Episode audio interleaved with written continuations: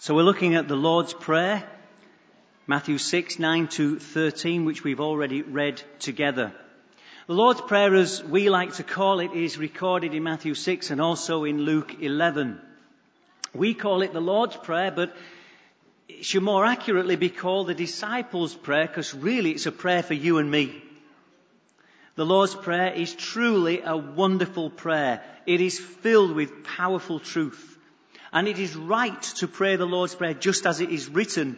Aside from anything else, it is scripture and it's always good to pray scripture. However, Bible scholars tell us that generally, primarily, the Lord's Prayer shows a pattern for prayer. The Lord's Prayer begins by acknowledging God. It begins with worship, putting Him first, and then moves on to our requests. It starts with His honour, his kingdom, His glory, then our daily bread. And maybe that would be a help to you to follow that pattern. It's a very simple pattern. Maybe in your devotional life, when you, when you draw aside to first of all just focus on Him and worship Him and express your praise and adoration to Him just for who He is. Just to bow down, just to let your words flow and then move into your requests. So the Lord's Prayer is pretty much in two parts. The first part is about God's agenda, God's priorities, and the second part is about our request, our needs, our agenda. So let's look at the first part this week, verses 9 to 11, and the second part next week, verses 12 to 13. The prayer begins with a line of introduction, verse 9. Our Father in heaven. Jesus could have said, my Father rather than our Father. But here Jesus is trying to remind us that we are family. He's not just my Father, He is my Father, but He is our Father. We are all sons and daughters of the living God. Through the blood of Christ, we are brothers and sisters. There is no room in God's family for anything that smacks of an attitude of superiority or discrimination. We are all sinners saved by grace. In Galatians 6:10 it tells us, "Let us do good to everyone, but especially to those who belong to the family of believers." Do good to everyone, do good to those outside the church. But while you're doing that, don't ever get too busy to neglect your immediate family, but also the wider family, the church, the brothers and sisters in Christ. God is my Father. He is my Father. But He is also our Father. No one in this room, no one in the church is superior. No one is inferior. We are all works in progress. Do you agree with that? Nobody's arrived. Nobody has yet been made perfect, as the Apostle Paul says. But I press on, says the Apostle Paul. We're not there yet, but we press on. We're not the finished article, but the good news is that God continues with us. May love and grace abound in this family of ours, this wonderful family of over 70 nations. May we be encouragers to one another, joining our voices in prayer and praise and worship, joining our gifts and our energies in mission, so that our Father in heaven gets all the praise and all the honour and all the glory. May we live increasingly in such a way among each other, the way we treat each other, the way we work hard at understanding each other across the cultures, across so many things that could divide us, yet we refuse to let them divide us. Because by the grace of God we press in, and through our community life together, may His name be held in highest honour. Our Father in heaven. There is a wonderful contrast in this introductory line. See, God is our Father, and that speaks of relationship. It speaks of intimacy. In Romans 8:15, Paul tells us, "We receive the spirit of sonship, and by him we cry, Abba, Father." It brings in the whole truth about adoption. We have been adopted into his family by the Spirit of God. God is our Father. But notice, he's our Father in heaven. He is the God who is near. He is the God who is our Father, but He's also the God who is high and exalted. He's our Father in heaven. He's majestic and splendid. He occupies heaven's throne. He is to be reverenced. We are to approach him with awe and intimacy. We are to wrap ourselves in his arms and bow down on our knees. The psalmist says, splendor and majesty are before him, strength and glory are in his sanctuary. In Exodus 15:11 the question is asked, who among the gods is like you, O Lord? Glorious in holiness, awesome in splendor, doing wonders. Who in this whole universe, in this cosmic realm, who is there that is like you, O God? And the answer is nobody. No one and nothing compares to him. And the wondrous truth is this. This awesome, majestic, glorious, doing wonders God, He is our Father. How encouraging is that this morning? He is the God of heaven, yet He is the God who is with us. He is the God who is far above all, yet He is the God who is for us. And if this God is for us, nothing and no one can successfully be against us in Jesus' name. The God who fills heaven and earth, this God is our Father. And when you pray the Lord's Prayer, and I want to ask you that at some point, at least once in the next week, or maybe you would do it every day, you just go through the Lord's Prayer and pray the Lord's Prayer and I ask you to stop at each line, maybe each couple of words, and let them be a prompt into worship, a prompt into prayer. So you read our Father and stop. And remember our Father. Remember Bridge Community Church. Begin to pray for your brothers and sisters, the people you're sat next to right now, the people that you hug when you see them, the people that bring a smile to your face, and even the ones that bring a frown to your face when you see them as well. Remember, our Father, we are family. Begin to pray that God will pour out His blessing on the people in this family. And as you move on to our Father in heaven, begin to remember this almighty, all powerful God. He's the God who is your Father and begin to worship Him and thank Him. Our Father in heaven, hallowed be your name. The word hallowed means holy. Some translations say honored. This is not a statement. It is actually a prayer request. Jesus taught us to pray this. It's a prayer request that says, let your name be treated as holy. God is already holy. We're not praying that God be made holy. He already is holy. The psalmist tells us, Psalm 111 verse 9, holy and awesome is his name. The prayer is that people's eyes will be open, that our eyes will be increasingly open, that the eyes of the world will be increasingly open to see the Holy One. There are two dimensions to this prayer request. One is about worship and the other is about evangelism. May your name be holy in my life, in my decision making. Is there a decision before you right now? Is there a choice that you have to make? Is there something that you are wrestling with? Will one choice bring his name into disrepute and another name, another choice see his name held in high honor? That's the choice. That's what we're saying when we pray this prayer. Holy be your name in my life, in my decision making. Holy be your name in the way I treat my wife. And all the wives said, Holy be your name in the way I treat my husband. And all the husbands said, Oh, that was just miserable. I gave you an open goal there, guys. That should have been a. You see, because in the nitty gritty areas of life, it matters. Really matters. Will my desire for the holiness of His name actually make a difference to the words that come out of my mouth? And the way I treat the people in my family? Holy be your name in my workplace, around my colleagues, in the way I carry myself, in the leisure centre. Holy be your name. You see, our lifestyle is worship. It's not just singing songs. That's a part of worship. It's not just proclaiming scripture. That's a part of worship. It's not just prophesying and making declarations. It's a part of worship. Worship is our lifestyle.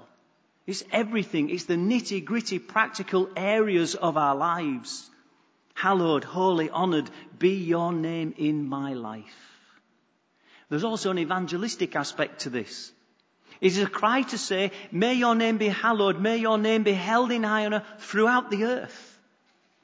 One commentator puts it wonderfully. He puts it like this. May your existence be universally believed, your perfection revered, loved and imitated, your supremacy over all things acknowledged. May people of every nation, every tribe, every tongue come to a place of knowing your name, loving your name and honoring your name. And you can take these words that Jesus gave us and you can use them as a simple but powerful intercession evangelistic tool. You can do a little prayer walk. You don't even need to tell us you're doing it. You can just do it. I hope you prayer walk regularly. And you can go out and there's bound to be some nice warm summer's nights in June. A little 20 minute walk, maybe gather a few friends. And as you can walk down your street and you can just begin to pray, among my neighbours, may your name be honoured in Jesus' name. Let them see your name as holy in the name of Jesus. In this community, in that school that's on our patch, that primary school, as we walk by, we pray, blessing in Jesus' name. And may your name be holy in that place. In that GP surgery, may your name be holy in that place. In that care residence, wherever it is, you begin to take ownership, spiritual ownership for the area that you are in. And we begin to pray, your kingdom come, your name be held in high honor. Gather with us in Millennium Square, right at the heart of the city let us pray in this city. May your name be seen as holy in Jesus' name. For the children in this city and the children in this nation, we cry out, honored be your name.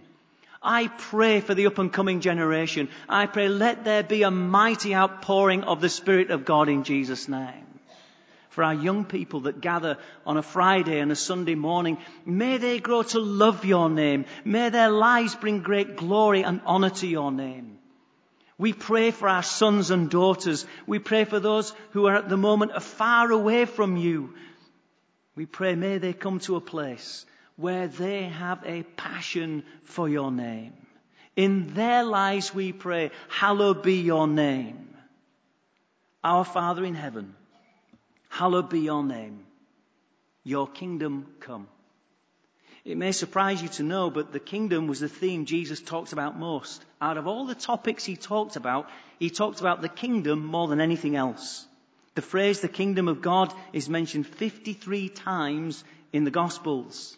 53 times. Matthew tends to use the phrase the kingdom of heaven, probably because as a Jew he didn't want to use the actual name of God, but they are one and the same thing.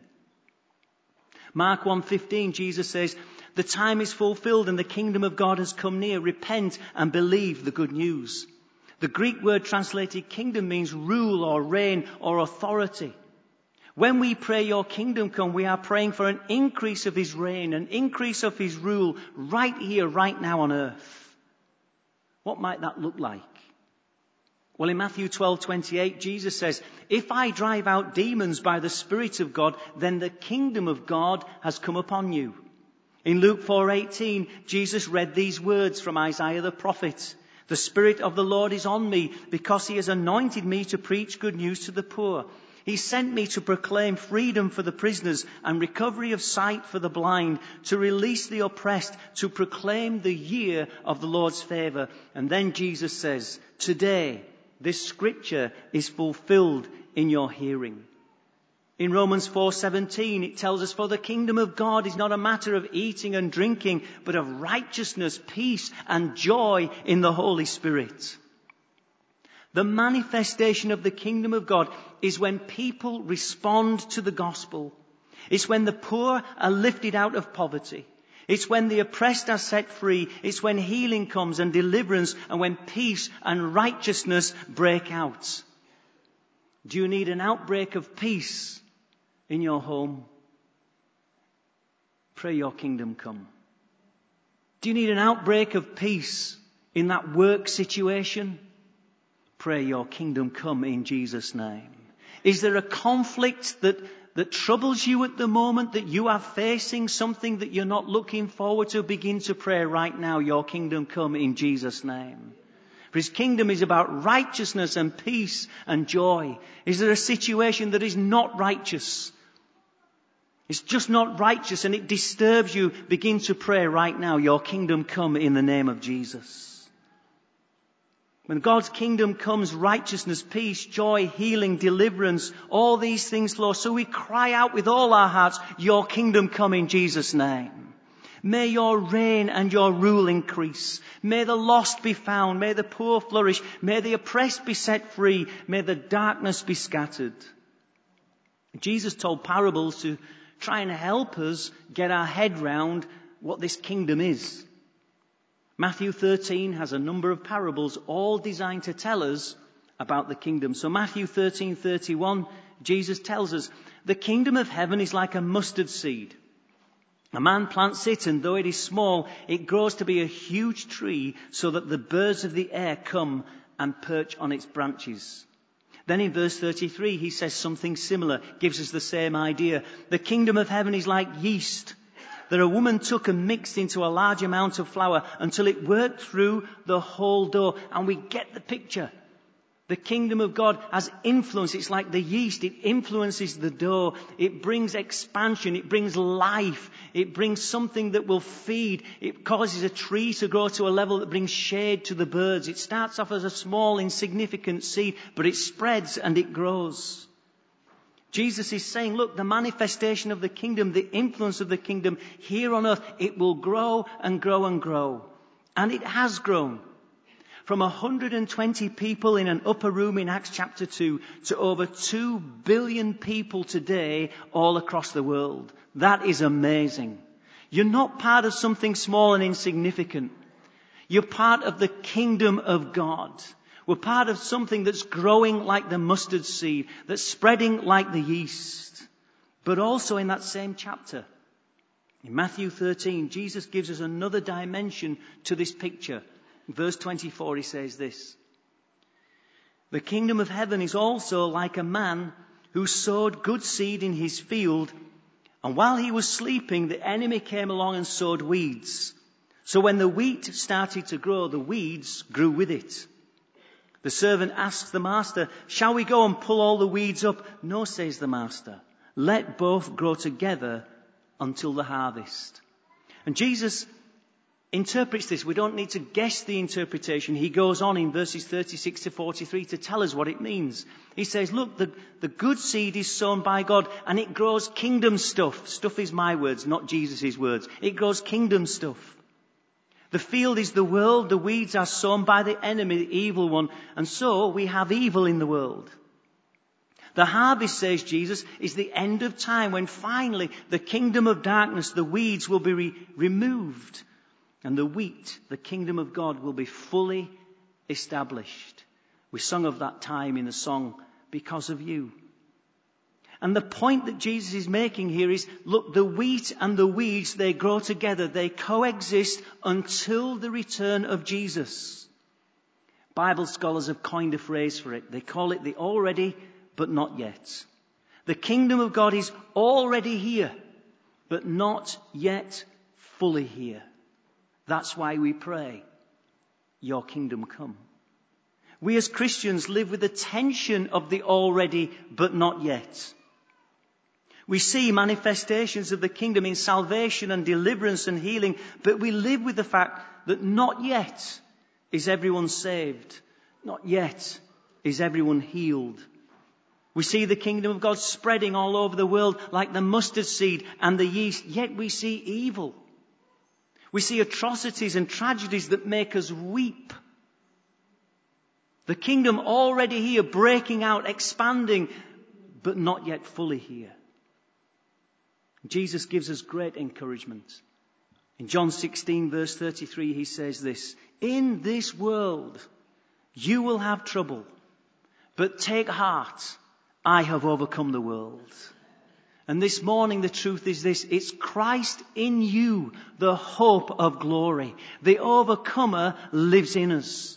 And because the overcomer lives in us, there is a strength that comes from heaven that can make us more than conquerors in Jesus' name. You will be an overcomer. You will not be overcome by the enemy in the name of Jesus. In Matthew 16, 18, Jesus said, I will build my church and the gates of hell, they will not prevail against it. And this is not a picture of the church being attacked by hell and just about hanging on till Jesus comes. This is a picture of the mustard seed growing, the yeast expanding, the church taking ground, the kingdom of light invading the darkness, the church of Jesus prevailing. So with confidence, we take up the weapons of our warfare. We take up this prayer that Jesus gave us and we pray, your kingdom come. Let salvation and healing and freedom flow like an ever increasing stream in this city, in this nation, throughout the nations, in the name of Jesus. Our Father in heaven, hallowed be your name. Your kingdom come. Your will be done on earth as it is in heaven.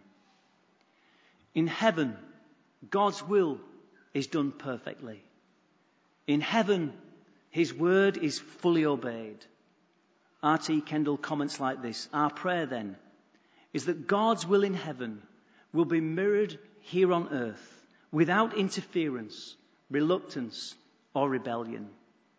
We pray that with increasing measure, something of the order of heaven would invade earth. We pray heaven come down. We cry out with all of our hearts, heaven come down. I pray in Jesus' name, heaven come down over your life. I pray in Jesus' name, heaven come down over your family, your sons and your daughters and your grandchildren. Every generation that is under you, heaven come down in Jesus' name. Those who are born and those who are yet to be born, we claim them for heaven in the name of Jesus. We pray, oh God, heaven come down. By faith, we live with great expectation our Father in heaven has not finished with us yet. Are you glad about that this morning? Just tell the person next to you, your Father in heaven is not finished with you yet. You see, we're all works in progress. One conference speaker said, I'm in the biggest room in the world, the room for improvement. And it's a very crowded room because we're all in that room. But our Heavenly Father, He's not finished with us yet. He's not finished with this city, so over this city we cry, heaven come down. He's not finished with this nation. Over this nation we cry, your kingdom come, your will be done. He's not finished with the nations of the world. The mustard seed is still growing. The yeast is still expanding. So over the nations we cry, hallowed be your name. So why not be proactive? Let me just get a little bit challenging here. Please don't let it be the same people who turn up to these prayer meetings. I used to read the databases when people filled them in. I used to get excited reading the databases. It'd say, what ministry did you have? And, and so many of you had a ministry of Prayer Warrior International. Well, let's put it to use. Don't let it be the same old people that turn out to these prayer events. Don't let it be the same people who bother to organize a prayer walk. You don't need to tell me, just do it. Let's be proactive. Let's do something. I have taught you and I'll continue to teach you that action and prayer have to go together. Prayer on its own is not enough. Action on its own is not enough. The scripture teaches prayer and action have to go together. It's the picture of Moses on the mountain and Joshua in the valley fighting the Amalekites. As Moses' hands wither and drop down, Joshua starts to lose. When his hands are up in intercession, Joshua starts to win. The two, the two are necessary. And we do wonderful loads of action, incredible projects. Make lunch, splash time, Zarak, ministering to the poor. But friends, I tell you, we need to pray. The men and women of God need to rise up. Who is going to pray if we don't? The unsaved are not going to pray. They may pray a prayer of desperation. They may pray a prayer of repentance. I pray they do. But they're not going to pray, heaven come down. Your name be held in high honor. Holy is your name. Your kingdom come. Why not organize a prayer walk? Why not get it in your diary that one of those Thursdays you'll turn up? All across the world, over this season, Christians are lifting their voices, petitioning God, crying, Our Father together. We gather as Christians of all denominations right across the world round one throne. One throne. And the God on that throne, He's mighty. He's mighty to deliver. He's mighty to save. And He's our Father. He's our Father. He's my Father. Let us join our voices with Christians across the world over this month of June. Let us rise up in prayer, taking these words that Jesus gave us, and by His grace, let us see His kingdom come, and let us see heaven come down in Jesus' name. And everybody said, Amen and Amen. Let's stand together, friends. We're going to sing a closing song that really is a prayer, and it connects so well with the sense of what I've tried to communicate. It's a, it's the prayer starts now with this song and, and let's just really worship God with this song. Let's make it a prayer for each and every one of us. As, as Heather shared in her testimony, let's give our heart to God. And we're crying, soften my heart. Heaven come down in my life. God do a work through me in my street among my neighbours. Wherever it is I go, wherever you go, I pray the fragrance of Christ will be so obvious to the people around you. Pray wherever you go, something of the kingdom will come into that space and into that room in Jesus' name. Let's sing this song and let's just really make it a prayer of our hearts and then let's just intercede as we finish song and lift our voices in praise and worship. Thanks, Debs.